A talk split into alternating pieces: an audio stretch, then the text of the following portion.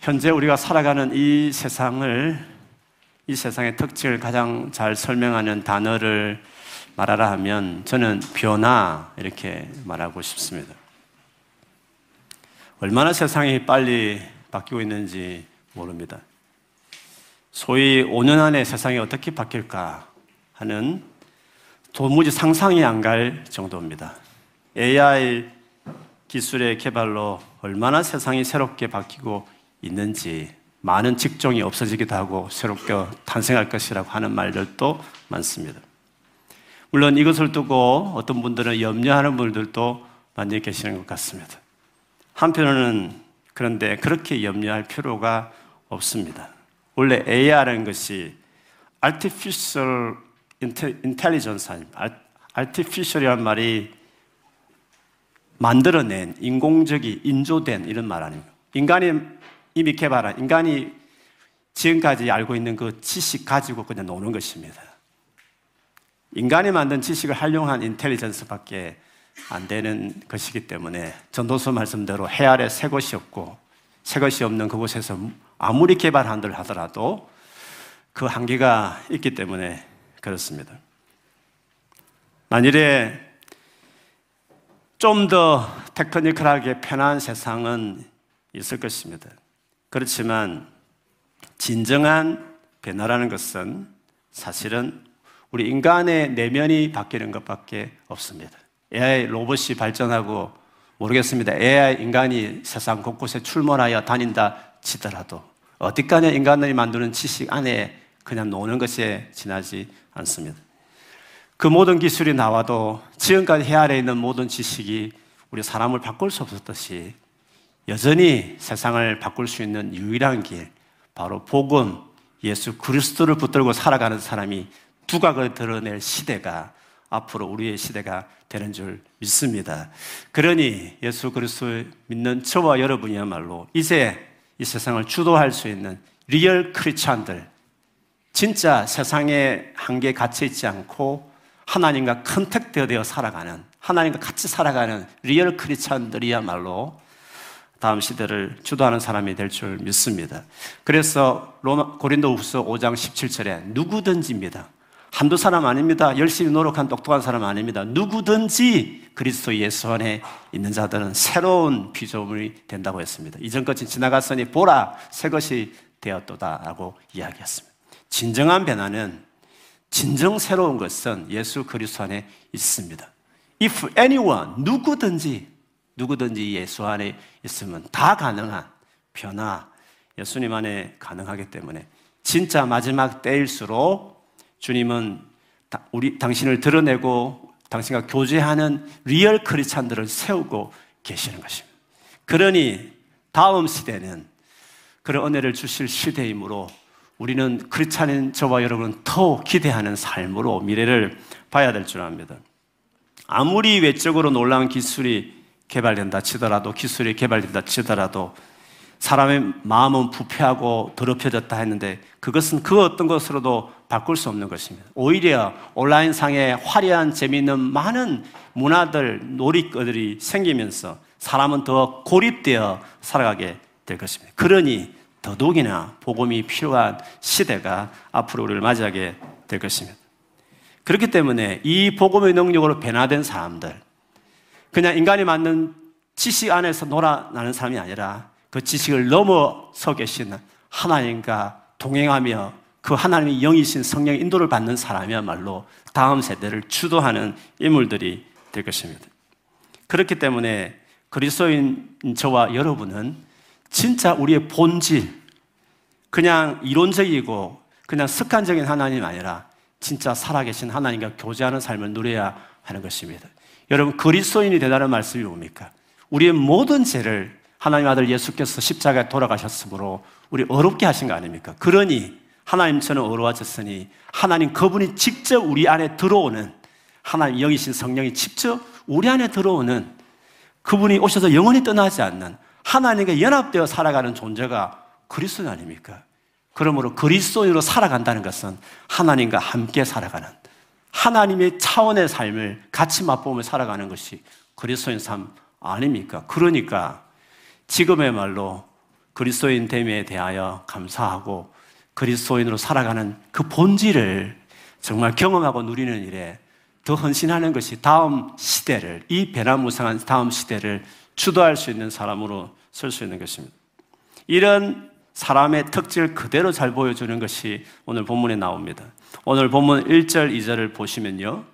디베르 황제가 왕위에 오른 지 15째 해에 곧 본디오 빌라도가 총독으로 유대를 통치하고 헤롯이 분봉왕으로 갈리를 다스리고 그의 동생 빌립이 분봉왕으로 이두레와 드라고 지방을 다스리고 루시아 루사니아가 분봉왕으로 아빌레네가 아빌레를 다스리고 안나스와 가야바가 대제사장으로 있을 때에 하나님의 말씀이 광야에 있는 사가랴 아들 요한에게 내렸다고 기록하고 있습니다.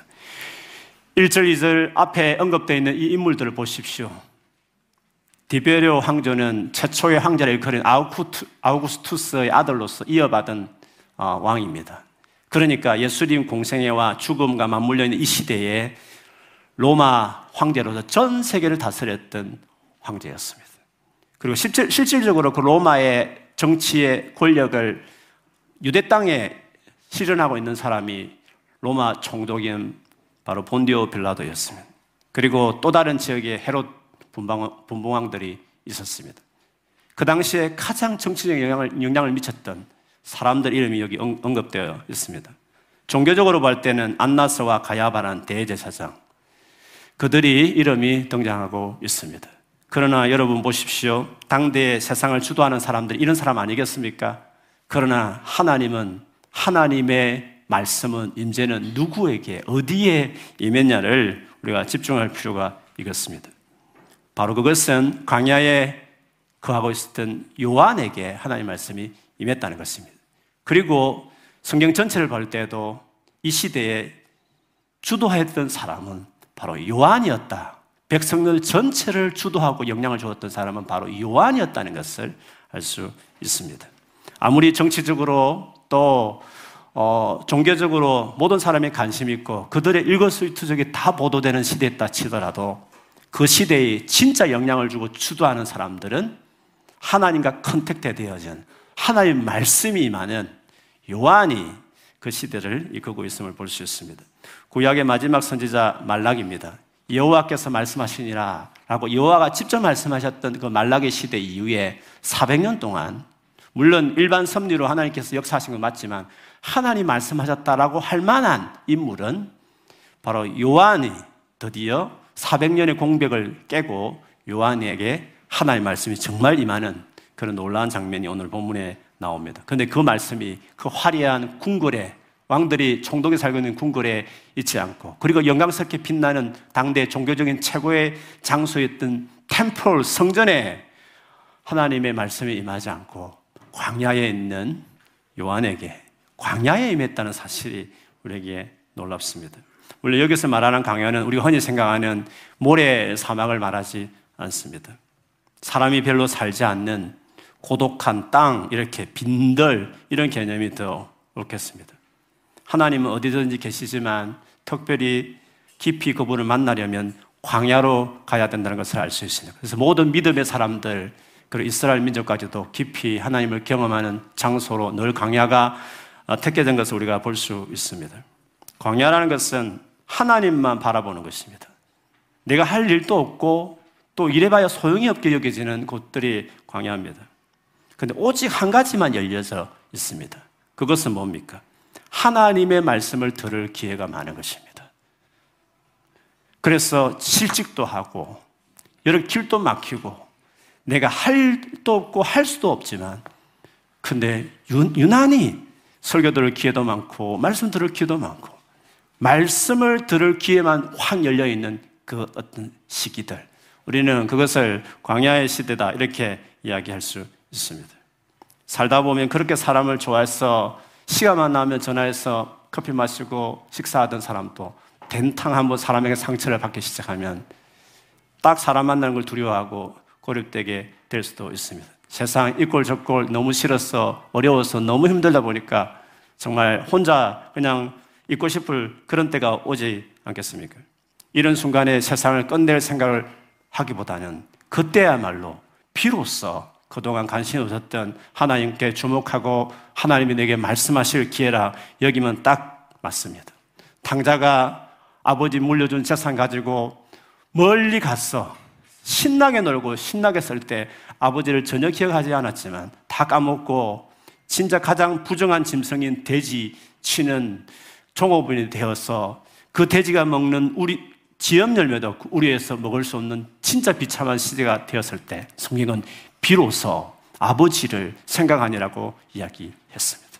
아버지를 생각했더니 아버지를 바라봤더니 아버지가 어떤 분인지 알고 용기를 내어서 아버지께로 돌아갔더니 그 아버지가 달려와서 목을 안고 가장 좋은 옷, 가장 살찐 송아지로 그를 맞이하며 그 인생을 회복시키는 장면, 그 유명한 비유 여러분 기억하지 않습니까? 강야말로 하나님의 만날 장소요, 하나님의 우리에게 하시는 말씀, 하나님을 생각하는 그 장소가 바로 그 광야가 아니겠습니까? 그래서 그는 광야의 삶에 하나님이 만나 주시고 하나님이 말씀하시는 것입니다. 이번 Arise 기간 동안에 저녁에 어, 식사하고 시간이 좀 있어서 메뉴를 기다리는 동안에 우리 교회 참여한 자매와 같이 어, 그간 한 1년 반 정도 저희 교회에 와서 신앙생활 했던 그리고 어떻게 여기까지 오게 됐는지를 자기 삶을 쭉 나누는 어, 시간을 가졌습니다. 진짜 소망도 잃고 수많은 상처도 받고 막힌 가운데서 영국에 와서 또 팬데믹이 지나면서 한인교회를 그리워하다가 리서치해서 저희 교회 오게 됐는데 온, 오고 나서 얼마 있지 않았어 주일 예배 대성 통곡하면서 울은 적이 있었다고 합니다. 뭐 은혜를 받았다기보다도 그 어떤 내용이 자기 삶하고 너무 클릭이 되어서 한없이 눈물을 어, 흘렸다고 하더라고요. 그런데 이상하게 그 경험 이후에 말씀을 더 집중하게 되었고 그러면서 하나님께서 중간중간에 자기에 필요한 말씀들을 포인팅해서 주시는 그 말씀을 따라서 여기까지 왔다는 고백을 했습니다.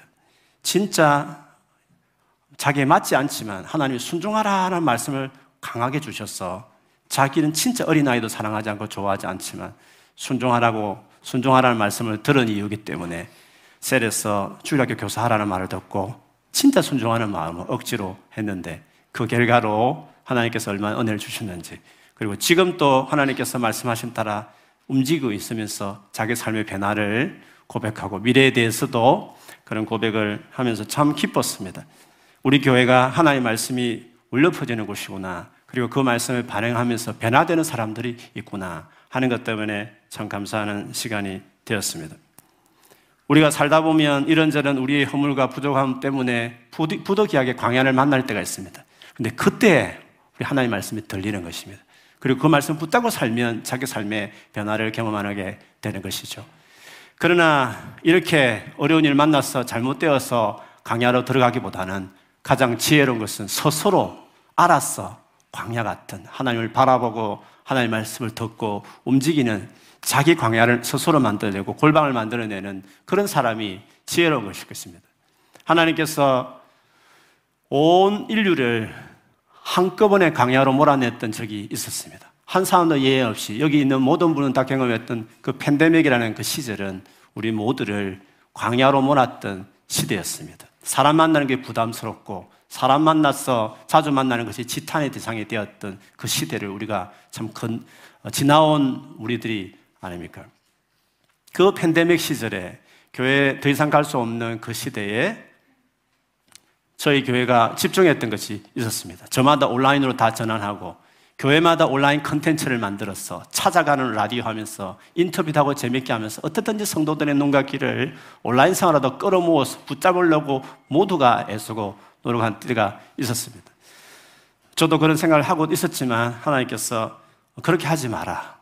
오히려 성도들을 외롭게 만들라고 하는 마음을 주셨습니다. 왜냐하면 지금이야말로 그렇게 사람을 찾고 세상의 재미를 찾던 시대를 멈추고 나를 주목하게 하는데 또 온라인 컨텐츠를 많이 만들어서 사람들을 또 분산시켜 버리면 이 나만을 바라볼 수 있는 이 놀란 찬스를 네가 빼앗는 것이다는 마음이 주셔서 더 이상 온라인 컨텐츠 만들 것을 포기하고 오직 두 가지만 집중했습니다. 예배를 어, 집중하기 위해서 온라인이지만 줌으로 대충 음성도 안 좋은 음질 안 좋은 것도 하지 말고 제대로 예배는 드려야 되니까 최상의 최상은 아니지만 많은 비용을 들여서 어, 음향 장비를 구입해서 예배하는 일에 집중하는 일에 투자했습니다. 그리고 온라인 상이지만 모여야 된다. 그래서 온라인으로 셀 모임을 정말 열심히 저희들이 했습니다. 이런 식으로 5년 가도 괜찮다 할 만큼 교회가 탄탄했고 온라인의 삶이 풍성했습니다.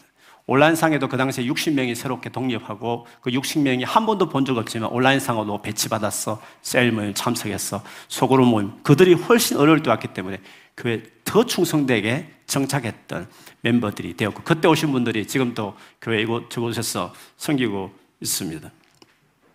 그렇기 때문에 이 골방을 잘 견뎌 나온 사람들, 그 사람들이 건강하게 세워지는 것입니다. 팬데믹이 다 지나다 다시 옛날로 돌아가는 분위기. 예전으로 그냥 교회도 다시 돌아가는 것은 어리석은 일이 아닐 수 없습니다. 그때의 경험을 삼아서 진짜 우리가 외쳤던 말, 골방을 세우자. 하나님과 나만 있어도 충분히 인생이 재밌다고 말할, 행복하다고 고백할 수 있는 하나님과 나의 관계를 바로 세우는 골방을 만들자고 외쳤는데 지금 이렇게 만날 사람이 또 많이 생기고 좋은 관광지가 열려서 수없이 티켓이, 비행기 티켓이 어, 마감되어서 비쌀 정도가 된 시대가 되었지만 그런 시대를 살아도 하나님과 함께 살아가는 개인적인 골방의 삶이 튼튼해야 우리가 제대로 된 삶을 살아갈 수 있는 것입니다. 그래서 세례 요한 같은 분은 일부러 광야로 들어갔던 분이었습니다. 그렇기 때문에 400년 동안 임하지 않던 하나님의 말씀을 받는 사람이 되었습니다. 누가복음 1장 80절에 보면 아기는 저 요한을 두고 하는 말입니다. 아기는 자라서 심령이 굳세어졌다. 그는 이스라엘 백성 앞에 나타나는 날까지 광야에서 살았다. 그는 선택했어. 사람을 떠나고 세상의 즐거움을 떠났어. 오로지 그가 하나님이 자기를 택했던 걸 알겠기 때문에 하나님만 바라보는 그 공강 장소에 들여보냈어. 세상에 나타날 때까지 광야에 머물고 있었기에 하나님이 그에게 400년의 공백을 뛰어넘어 드디어 하나의 말씀이 그에 임하는 놀라운 일들이 나타난 것이었습니다. 하나의 말씀이 임하면 어떻게 될까요? 하나의 말씀이 정말 임하는 성경 구절을 외우는 정도가 아니라 그냥 성경의 지식이 아니라 하나님의 말씀이 임했다고 말할 뭔가 하나님이 묵지감인 하나님이 정말 내 영혼에 말한 같은 그런 말씀이 임하게 될 때 어떤 삶의 변화가 있겠습니까? 다른 삶을 살아가는 사람이 될 것이에요. 가장 큰 특징은 움직이기 시작하는 것입니다.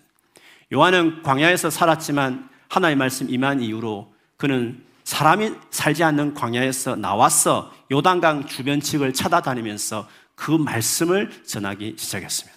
하나의 말씀이 임하면 광야에서 세상으로 나가는 것입니다. 하나의 말씀은 우리를 숨게, 숨어 있게 하지 않습니다. 교회 공동체를 상하게 하고 세상 사람들이 하나님께 돌아오도록 돕는 일에 자신의 삶을 드리는 것입니다. 팬데믹 이후에 많은 그리스도인들이 교회로 다시 컴백하지 않고 있다라는 말을 종종 듣습니다. 대형 교회도 4분의 1이 돌아오지 않았다. 이번에 미국에서도 몇천 명 다니는 교회지만 주로 30대, 40대 그 커플들이 돌아오지 않고 있다. 이런 말들을 많이 했습니다. 가장 돌아오지 않는 이유가 뭘까요? 그것은 한 가지는 세상을 사랑해서 게을러져서 온라인 예배로 신앙생활 한 것이 아무렇지 않게 되었기 때문에 그럴 것입니다. 예전 같으면 그래도 주일날 교회를 가야 되니까 그래서라도 교회를 오고 예배 드렸지만 지금은 여행 가서 숙소에서 호텔에서 그냥 한 시간 때우면 되니까 그런 마음으로 하는 것이 편안해졌기 때문에 더 이상 교회를 오지 않게 되고 그러니 교회에 컴백하는 사람이 자연히 적을 수밖에 없는 것입니다. 이제 유튜브로 어디든지 예배 드릴 수 있으니까 점점 교회와 멀어지게 많은 사람이 그렇게 하기 때문에 터내서는 설교와 교회들이 있으니까 양심의 가책이 전혀 없이 이제는 비일비재하게 여행을 마음껏 줄도 끼고 다니면서 그렇게 신앙생활 하는 시대가 된 것입니다. 또 하나 그렇게 컴백하지 않는 이유는 지금 이 사람과 정반대로 살아가는 사람이 중에 그런 분들이 많습니다. 영적으로 너무 예민해진 사람들을 말합니다. 그들은 그 2, 3년 기간 동안에 너무 열심히 유튜브를 봤습니다. 그 중에서도 유행한 극단적 종말론, 요한계시록에 나오는 수많은 상징들을 풀어서 제3차 전쟁을 운운하면서 종말의 영향을 받은 분들이 있습니다. 그래서 이 시대를 분별하고 세대가 세상이 어떻게 돌아가는지를 봐야 된다고 하는 분들이 많고 그런 것을 유난히 많은 구독자가 모이니까 그런 구독자 수를 많이 가진 유튜브 채널을 자신의 멘토 삼아서 신앙사는 사람들이 많아진 것입니다. 그 채널을 운영하는 분이 어떤 분인지, 그 선교사분이 어떤 분인지, 그분의 인격이 어떤 것인지, 도대체 어디 파송인지 전혀 검증되지 않고 그 인격이 어떤 사람 모임도 전혀 알지 못함에도 불구하고 거기에 올리는 컨텐츠 하나에 그럴사하게 매혹되어서 진짜 그럴 같이 보여서 그것을 추종하면서 자기가 그동안 출석했던 지역교회는 무시하고 대충 생각하면서 소홀히 하는 경향을 갖는 것이죠. 출석을 해도 전혀 마음을 교회에 두지 않고 교회 봉사는 무슨 교회 봉사입니까?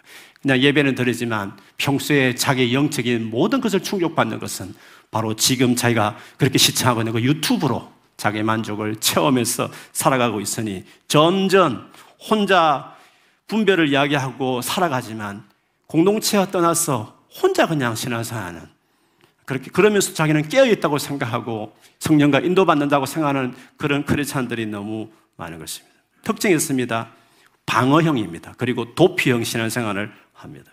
교회와 마음으로 멀어지고 몸도 멀어지는 채로 살아가고 있습니다. 그저 혼자 예수님 재림할 때 잘 살아남아서 구원받기를 바라면서 거룩이라고 하면서 이야기하면서 분별하면서 자기 혼자 고립되어서 살아가는 크리스찬들. 그러니 어떻게 교회를 그들이 열심히 옛날처럼 오겠습니까? 교회와 세상은 어떻게 되든 상관없고 나 혼자 미혹당하지 않고 구원받으면 된다는 식으로 살아갑니다. 주변에 말씀을 전한다 치지만 다 전하는 말들을 보면 종말에 일어날 타임테이블, 이스라엘 회복이 몇 년도고 그러므로 재림은 언제 할 것인지 타임테이블에 대한 이야기지. 복음을 전하거나 예수 그리스도에 합당한 삶을 살아가는 이야기를 전하는 것이 아니라 다 종말에 일어날 시기와 징조에 대한 이야기로 가득 찬 그것이 진리인 것처럼 그것이 세대를 분별하는 이야기처럼 살아가는 크리스찬으로밖에 안 되는 그것이 예수를 그것이 구원을 시키는 삶을 변화시키는 메시지입니까? 아니지 않습니까? 그런 식으로 살아가는 사람밖에 안 되는 시대가 된 것입니다. 그런데 이 같이 이 같은 두 가지 극단은 이미 예수님께서 이미 말씀을 하셨습니다. 마태복음 24장에 보면 예수님 재림하 시기 전에 두 부류의 극단이 있을 것이라고 말씀하셨습니다. 첫째는 지나치게 재림의 징조와 시기에 관심을 가졌어 여기저기 관심을 많이 갖다 보니까 구원이라고 설명하는 거짓 선지자들과 그리스도의 말에 너무 혹하는 것이며 즉 도리어 재림에 관심 많은 사람들이 아이러니하게도 미혹을 더 당하게 되는 일들이 있는 것입니다. 예수님 재림에 전혀 관심 없는 사람들이 미혹을 당하겠습니까? 아닙니다. 미혹 당하지 말라고 한 사람들은 지나치게 너무 관심이 많은 사람들이 미혹을 당할 수 있으니 징조와 시기에 대해서 너무 많은 관심을 가지면 도리어 미혹을 당한다. 그렇게 이야기했던 것이었습니다. 왜냐하면 구원은 받아야 되니까. 이렇게 하면 구원 못 받는다고 말하니까. 그래서 그 모든 말에 솔깃하다 보니까 너무 지나치게 재림에 대한 시기와 징조에 관심이 많다 보니까 그런 것을 언급하는 그 말이 나의 구원을 잃지 않게 도와준다고 생각하니 당연히 전혀 관심 없는 사람들이 당하지 않는 미혹을 당하게 된 것입니다. 둘째는 반대겠죠. 세상을 사랑하는 것입니다. 조금 전에 말했듯이 세상이 너무 재밌고 너무 즐겁기 때문에 그 세상을 따라서 살고 교회는 여가 활동 정도의 수준으로 다니는 것입니다. 시간 되면 교회 시간 되면 교회 가고 시간 안 되면 그냥 그리 가는 것입니다. 친구 약속이나 여행 갈 일이 있으면 아무런 고민 없이 그냥 가는 것입니다.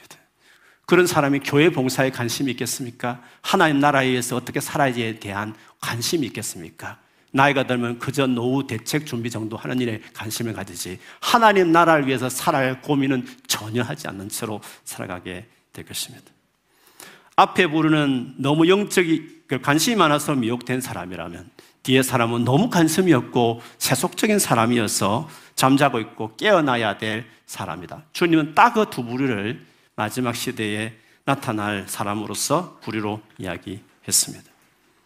그러면 이쪽도 아니고 저쪽도 아니고 주님이 우리에게 말씀하셨던 길은 무엇이었습니까? 오늘 세례 요한이 보여줬던 말씀, 메시지를 보면 알 수 있습니다. 많은 사람들이 세례 요한의 메시지에 반응을 보였습니다. 구름대같이 세례를 베푸는 곳으로 모여들었습니다. 그런데 요한은 그들을 보면서 잘못된 동기에 대해서 아주 날선 말로 그들을 책망했습니다. 누가복음 3장 7절에서 9절을 보면 요한은 자기에게 세대를 받으러 오는 무리에게 말하였다. 독사의 자식들아 누가 너에게 닥쳐올 진노를 피하라고 말해 일러주더냐. 회개에 알맞은 열매를 맺어라. 회개 합당한 회개에 걸맞는 열매 맺는 삶을 살아라고 누가 진노 피하는 것을 그 피하라고 여기 왔느냐고 이야기했습니다.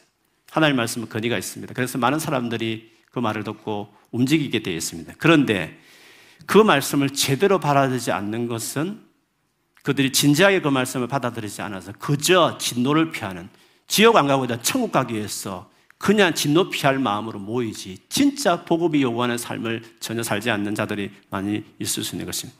두려우니까 이러다가 구원 못 받는다고 생각할 수 있으니까 진노를 피하는 데 관심을 가지고 그냥 그 말을 보여 그 말에 듣고 모일 수도 있는 것입니다. 요한은 그들에게 무섭게 책망했습니다.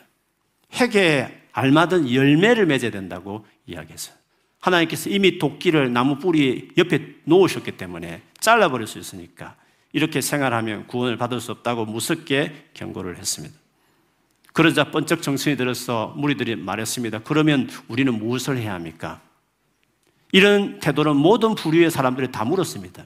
세리들도 군인들도 그러면 우리는 무엇을 해야 구원을 받습니까? 라고 요한이 요한에게 물었습니다. 그 진지한 질문에 요한이 한 대답은 구체적으로 이렇게 말했습니다. 속옷 두 벌이 있으면 없는 사람에 나눠주고 먹을 것도 그렇게 하고 세리인 너희들은 정해진 세금만 거두고 그 이상 거두지 말고 군인인 너희들은 협박하며 거짓 고사하며 속여가면서 남의 것을 억지로 빼앗지 말라라고 이야기를 했습니다. 이 내용을 보면 크게 둘로 생각할 수 있어요. 첫째는 이웃을 돌아보며 적극적으로 사랑을 베풀며 살아가라고 하라고 말씀하셨습니다. 세상에 들어온 구종물이, 구종물이 내게 튈까봐 그저 숨어 지내고 도피하고 적당한 거리를 두고 살아가는 방어형으로 살아가지 말라는 것입니다. 전 세계 사탄이 신세계 정부를 건설하고 있으니 어떻게든 숨어 지내야 되며 세상에 너무 관심을 두지 말고 모든 정보도 두지 말며 어떻게 하든지 도피하여 숨어서 네 혼자 잘 구원받으라는 식으로 세상에서 숨어 숨어 도피 도피하고 전혀 방어하면서 살아가는 그런 사람들 있지 않습니다. 주님은 그렇게 하지 말라고 하셨습니다. 오히려 세상에 나아가 덤기고 도우라고 그렇게 말씀을 하셨습니다. 주변을 돌아보면서 전혀 관심 없이 살아가지 말고 주변을 사랑하며 섬기라고 이야기를 했습니다. 두 번째는 모두가 자기가 가진 권력과 조금만 힘이 있으면 다른 사람 것을 빼앗는 것을 간행처럼 하고 살아가지만 너는 세상에서 정직하게 살아가라고 이야기했습니다. 남들이 다 그렇게 살아가니까 그렇게 하면 더 돈을 많이 벌고 성공하고 성전할 수 있으니까 간행처럼 되어 있는 그곳에서 고민을 하지만 결국엔 다 따라가는 식으로 살지 말라고 했어요. 남들이 다 그렇게 해도 그렇게 하면 얼마든지 돈을 많이 벌 수도 있다 하더라도 올바르게 살아가라. 주님이 그렇게 말씀하신 것처럼 요한 또 역시 그 말씀을 하셨습니다. 이렇게 살아가는 사람이 되기 위해서는 우리 힘으로 되는 게 아닙니다. 그래서 요한처럼 자기 골방이 있고 광야가 있는 사람들, 주님을 바라볼 때 주님이 자기 삶을 끌어가듯이 이끌어가듯이 그냥 두지 않듯이 하는 하나의 말씀을 받을 때 하나의 말씀이 자기 삶을 사로잡기 시작할 때 우리는 요한이 말하듯이 예수께서 보여주던 그 길로 나아가는 삶이 되는 것입니다. 그렇기 때문에 우리는 자기 골방을 만들고 스스로 강야의 삶을 결정하면서 수많은 사람을 만나고 일상을 살지만 하나님을 바라보는 광야의 삶처럼 주님을 바라보는 하나님의 말씀을 듣는 것이 자기 삶의 셋업이 된 사람으로 자기 살아가는 것이 중요한 것입니다. 세상을 피하려고도 하지 말고 적당한 선을 꺾고 방어하려고만 하지도 말고 세상에 좋아서 세상을 즐기면서 세상과 한패가 되어서 살아가지도 말라고 말씀하셨습니다. 예수님이 살았던 삶은 어떤 삶이었습니까? 예수님은 세상에서 바리새인들은 다 피하라고 만나면 부정해 당하는 많은 사람들, 세리와 창녀들과 그 죄인이라고 손가락 든 모든 사람들과 가까이 하고 아니 너무 가까이서 식사를 할 정도로 식사가 된다는 것은 같이 친구가 되고 그 사람이 부류가 된다는 의미인데 그래서 세례와 세례와 죄인들의 친구라는 비난을 들을 만큼 깊이 세상 일부모되고 세상 일에 관여하고 세상의 사람을 섬기는 그 길로 주님이 가셨습니다. 그럼에도 불구하고 세상에 타협하지 않으시고 오히려 가까이에 보여줘야 되니까 인격과 삶을 보여줘야 영향을 주어서 그들을 변화시켜서 오히려 그들을 거룩한 길로 이끌어가는 깊이 세상에 들어가지만 세상에 구별된 삶을 살았던 것이 예수의 삶이었고 그것이 예수의 길이고 나를 믿는 자는 십자가를 지고 그렇게 나를 따라오라고 이야기했지 언제 세상에서 숨으라고 그렇게 주님이 말씀했느냐는 것입니다. 마태복음 25장에 보면 24장에 종말론 이야기한 다음에 25장에 종말을 살아가는 사람들에 대한 세 가지 유명한 비유 있지 않습니까? 그 중에 마지막 비유, 딱 심판과 관련된 비유를 여러분 기억하실 것입니다. 예수님 오셨을 때 오른쪽에 양, 왼쪽에 염소 같은 사람을 두부로 딱 나눈다고 말했습니다. 그러면서 오른쪽에 있는 양 같은 사람들, 누가 구원을 받은 사람입니까? 도대체 어떻게 살아야 심판받지 않고 구원받는 사람이라고 볼 수 있었을까요?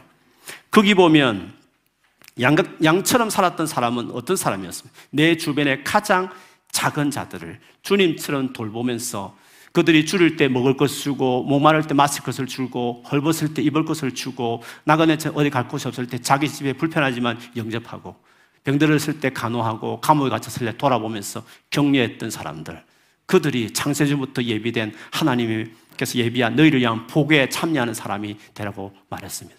그렇게 살았던 사람들, 구원받았던 사람 보죠. 다 세상에 도망친 사람들 아니었습니다. 그렇다고 세상에 물들어 살아가는 한패가 되었던 사람도 아니었습니다. 깊이 세상 일부분 되지만 거기서 오늘 요한이 말했듯이 둘이 있으면 하나를 나눠주고 세상처럼 타협하지 말고 정직하게 살고 깊이 인volve 되면서도 타협하지 않은 이 두 가지 삶을 그대로 갔던 사람들 그들이 바로 구원받았던 사람이었습니다. 그러니 마지막 시대일수록 분별하라고 외치는 시대에서 도대체 분별이 뭡니까? 시기를 아는 게 분별입니까? 적그리스도의 표가 뭔지를 아는 것이 분별입니까? 무슨 소리를 그렇게 하십니까? 요한계에서 일곱 개를 다 보십시오. 시 가지고 분별을 말하지 않았습니다. 내가 너에게 일러준 말, 복음에 합당하게 삶을 사느냐, 복음대로 살아가느냐, 안 사느냐, 우리의 중요한 분별인 것입니다. 예수 그리스도를 믿음으로 구원을 받는 것입니다. 예수 믿는 사람답게 살아가는 것이 내가 살고 있느냐, 살고 있지 않으니까 책망하는 교회가 있었고, 살았으니까 칭찬하는 교회가 있었습니다. 그런 자들에게 하늘나라의 기둥이 될 것이고 멸류관을 줄 것이고 나와 같이 영광 중에 동행할 것이라는 약속을 하셨지 않습니까? 우리에게 중요한 분별이라는 것은 예수 그리스도를 진짜 아느냐, 진짜 믿느냐, 그리고 믿는 사람답게 복음에 합당한 삶을 사느냐, 그것이 우리에게 중요한 분별인 것입니다. 저는 바라기는 정말 오늘 광야에서 외쳤던 소리, 하나님의 말씀이 임해서 외쳤던 소리, 세상 가운데서 복음에 합당한 삶을 살고 있느냐 그것을 말씀하셨듯이 오늘 우리가 이 말씀을 듣고 남은 때 얼마 남지 않았습니다. 몇십 년 살아봐야 얼마 남지 않습니다. 30년 산 사람 늘 말하지만 두, 번, 두 번만 더 살면 인생 끝나는 것입니다. 남은 생애를 그냥 살지 말고 복음에 합당하게 자기 삶을 살고 세상을 피하지 말고 깊이 뛰어들었어. 그리고 그 세상 안에 하나님의 사랑을 실천하고 그러면 한편은 타협하지 않고 살아가는 사람으로 살아야 될 줄 믿습니다. 그렇게 되기 위해서 우리 삶에 광야 같은 삶이 있어야 되고 골방에 있어서 날마다 주님을 바라보고 주시는 은혜와 그 말씀을 붙잡고 치열하게 삶의 현장에서 복음을 전하고 복음에 합당한 삶을 살아서 주님을 만난 것입니다. 영광스럽게 맞이하는 것입니다. 그렇게 살아가는 저와 여러분 되기를 주님 이름으로 축원합니다. 아멘.